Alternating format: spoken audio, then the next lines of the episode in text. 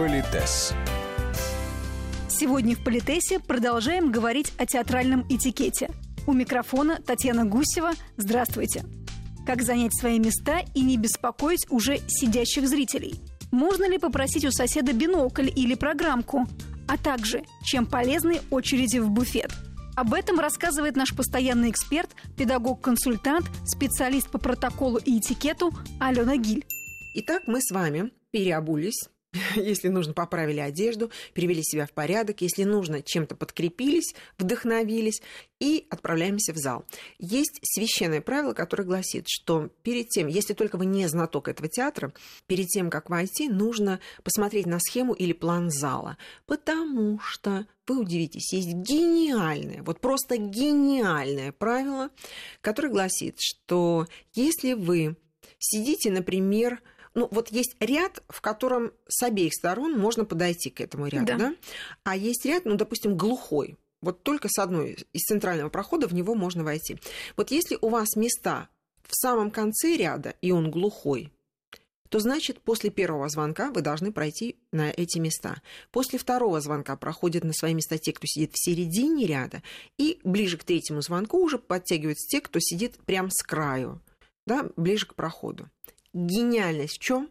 В том, что если каждый вовремя займет свои места, никому не придется никого поднимать, извиняться, там упираться коленками, укладывать бюст кому-нибудь на голову, пробираясь на свое место, ну и так далее.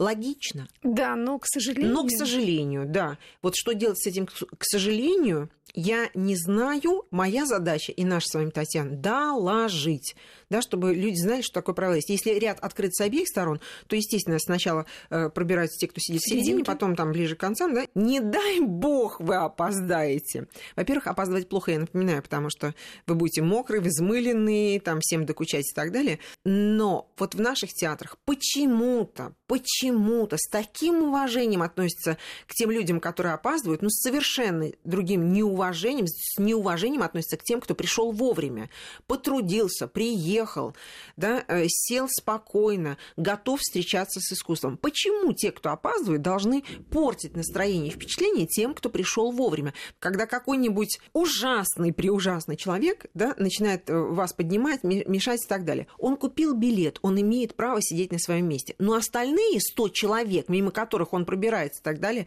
да, они тоже купили билет, они тоже имеют право насладиться тем искусством, ради которого они пришли. Кто он такой, что он смеет так себя вести? Центропуп. Так вот, для людей, которые вознамерились опоздать, вот во всем мире принята практика. Все, после третьего звонка, раз, два, три, собственно, двери закрываются. И, и хоть, ты, хоть ты там премьер-министр, хоть ты, я не знаю кто, а для премьер-министров есть специальные царские ложи, вот там, собственно, ходите, да? Нет, на самом деле не ждать антракта, а есть такое правило, что вы можете подняться на балкон, на самый верхний ярус балкона и оттуда смотреть первое действие. Вы имеете право смотреть, да, но не на своих Видите? местах, раз да, уж вы опоздали. Да, да, не докучать всему портеру, ну или тем людям, которые пришли вовремя. Это хоть какой-то выход, потому что до антракта ждать, извините, полтора часа тоже, ну, как-то несправедливо. Вот, поэтому только на балконе и все без никаких претензий. Но у нас иногда волшебные дамы капельдинеры, да, они пропускают этих Проявляют людей. благосклонность. Да, и в результате обижают всех остальных. Да, если вдруг вы опоздали, ну или, скажем, вас пропустили, или, скажем, ну еще только начинает гаснуть свет, уже все сидят, но тем не менее еще вот ну, как-то можно немножко проскочить. И есть такое правило, что обычно дама сидит, вот если приходит дама и кавалер, то дама сидит по правую руку от кавалера. Ну, это старое, старинное правило правой руки. Но в любом случае, вот в какую бы сторону мы ни шли с кавалером, первым по ряду идет он, лицом к сидящим. Сейчас скажу, да. Он идет первым, ну, поднимая всех, извиняясь и так далее. То есть он идет как большой ледокол, а мы за ним как маленький кораблик. То есть вот он берет на себя функцию, де- де- да, да, и делать нам удобно. Единственное правило, если, например, ваше место справа, вот от кавалера, но оно менее удобное, там хуже видно, какой-то большой человек перед вами сел и так далее, и так далее, то кавалер может предложить вам поменяться местами. Ну и вы с благодарностью принимаете, если вам это удобно. Что касается, как идти, как пробираться, если вдруг да, вы людей. Э, беспокоите людей. Грамотные люди, конечно. Я знаю мало театров, в которых достаточно широкий проход, чтобы вы могли идти к своему месту, никого не поднимая. В большинстве театров все-таки проход узкий, и грамотный человек, если мимо него, ну вот, ну, нужно встать и пропустить опоздавшего человека, потому что продолжать сидеть, мешая своими коленками этому человеку, а он может зацепиться за ваши коленки и упасть на вас. Второе, простите, когда мимо ты сидишь, мимо тебя проплывает чей-то живот, я не уверена, что это самое приятное, приятное зрелище, ну и так далее. Поэтому, чтобы избавить себя от него, просто встаньте и, собственно, ну, пропустите человека. И вот поэтому мужчина пробирается первым. И есть такое правило, друзья мои, что когда спектакль еще не начался, то пробирающиеся идут лицом к сидящим. К сидящим. Когда прошло первое действие, и неважно, второе действие, то есть уже после антракта, знак уважения к искусству раньше было принято пробираться лицом к сцене, спиной к сидящим, в знак уважения к искусству. У нас мало кто об этом знает, к сожалению, да, и, во-первых, зная, что тебе придется спиной пробираться, лучше прийти пораньше и сесть вовремя, да, или на сегодняшний день уже как-то считается, да, что занавес закрыт, искусство может и потерпит, да, а люди, которые сидят, вот они, лучше к ним идти лицом. Ну вот, друзья мои, я доложила. То есть, с моей точки зрения, это очень красивое правило, потому что оно формирует культуру и уважение. Всех ко всем, всех к искусству, искусство к вам. И я бы, вот это тот случай, когда я бы за него поборолась, за это правило. Занимать оба подлокотника кресла в театре неуместно. Сосед также имеет право облокотиться. А вот попросить у него бинокль или программку не возбраняется. По поводу биноклей. Есть такое священное правило, которое гласит, что в бинокль нужно рассматривать только актеров на сцене. И ни в коем случае нельзя было разглядывать публику. Лорнировать публику считалось неприличным. Ну, как вы догадываетесь, многие люди нарушали это правило, потому что очень интересно, кто же там еще пришел в театр.